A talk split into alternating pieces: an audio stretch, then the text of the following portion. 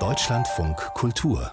Vollbild wir haben so intensiv über das indische Kino gesprochen, auch um eine Art Blickkorrektur vorzunehmen in dieser Sendung. Schließlich ist unser Blick auf Schwellenländer wie Indien oder Brasilien derzeit vor allem geprägt durch die beunruhigenden Bilder der außer Kontrolle geratenen Corona-Lage.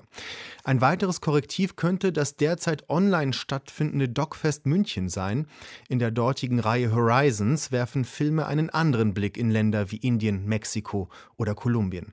Unser Landeskorrespondent Tobias Krone heißt er, hat sich für die Filme dieser hat sich für uns die Filme dieser Reihe angesehen und beginnt aber mit dem Eröffnungsfilm hinter den Schlagzeilen über die Ibiza-Affäre.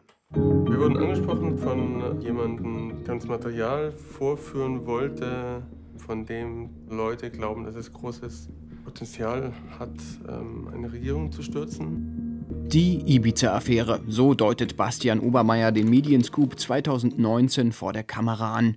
Noch darf der Investigativjournalist nicht über Details reden. Doch das wird sich im Lauf des Filmes ändern. Für seinen Dokumentarfilm Hinter den Schlagzeilen begleitete Daniel Sager die beiden Journalisten der Süddeutschen Zeitung Bastian Obermeier und Frederik Obermeier zwei Jahre lang. Deren verschwiegene Arbeit wie die Aufdeckung der Panama Papers ist ein denkbar schwieriges Sujet für einen Dokumentarfilm, der ja Bilder braucht und auskunftsfreudige Protagonistinnen der Einblick in diese Arbeit, wie Wahrheitsfindung äh, stattfindet für den Journalismus, wie hart das geprüft wird und wie die Rechtslage auch ist, sowas zu veröffentlichen, ist ein äh, total spannender und wichtiger Einblick in eine ganz zentrale Arbeit unserer Gesellschaft, nämlich die Aufklärung durch Medien. Erläutert Daniel Sponsel, Leiter des Dogfest München, den Eröffnungsfilm in diesem Jahr. Tatsächlich sind die letzten Tage vor Veröffentlichung der Ibiza-Affäre spannendes Kino. Interessant, auch die SZ-Profis werden richtig nervös, wenn sie die beschuldigte Seite ihrer Story am Telefon haben.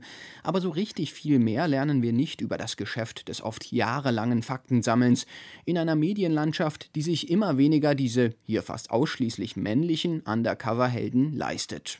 Doch die überkommenen Genderrollen dekonstruieren zum Glück inzwischen genug andere Filme, und zwar in der Dogfest-Reihe Horizonte aus Ländern, in denen man so etwas nicht erwartete.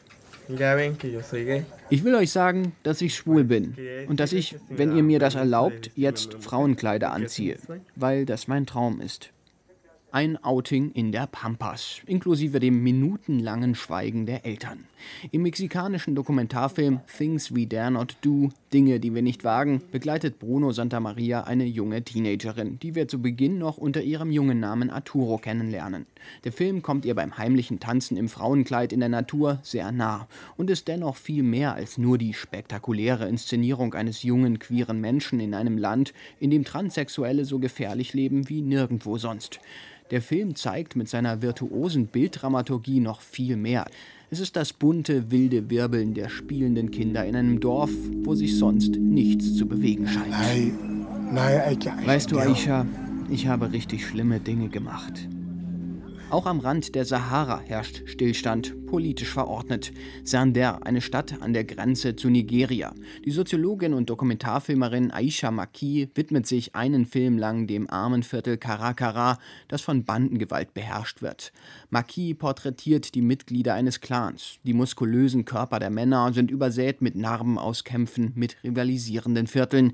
Mit einer queeren Benzinschmugglerin fährt sie durch die nächtliche Savanne, in der Hoffnung, nicht erwischt zu werden. Maki gelingt ein melancholisches, fesselndes und poetisches Porträt einer afrikanischen Generation, die von Europa träumt, die den Einmarsch von Boko Haram fürchtet und die in der Brutalität ihres Alltags die eigene Machtlosigkeit erkennt, gegenüber einer Globalisierung, die über sie hinwegrollt. Ich bin hier, weil ich meine Adoptionspapiere einsehen möchte. Der Fortschritt in den Gesellschaften der südlichen Halbkugel, er birgt auch seine Ambivalenzen. Selten werden diese wohl so sichtbar wie in Between Fire and Water. Der junge Mann Camilo ist das Kind einer schwarzen Sexarbeiterin, die er nie kennengelernt hat. Aufgewachsen ist er bei Adoptiveltern im Hochland Kolumbiens, beim Stamm der Kiathinga. Während die Eltern und die Gesellschaft um ihn herum immer mehr zu ihren lange unterdrückten indigenen Wurzeln finden, fühlt sich Camillo immer fremder und macht sich auf die Suche nach seiner Mutter. Ein Film, der sich der ebenso schwierigen wie relevanten Frage widmet, kann die postkoloniale Welt eine Heimat für alle werden. Es begann bei mir mit Berührungen, und hörte mit Vergewaltigungen auf. Es ist ein Schwein. Ein Ortswechsel nach Kanada, dem Gastland des Dogfests. Gerade die englischsprachigen kanadischen Dogfilme sind so gut wie alle ästhetisch perfekt auf das kühle Netflix-Format gebracht. So uninteressant diese Bildsprache ist, so eindringlich sind doch die Themen. Neben der erschreckenden Polizeigewalt in Calgary thematisieren sie auch die Missbrauchsskandale durch katholische Priester in der Provinz Quebec.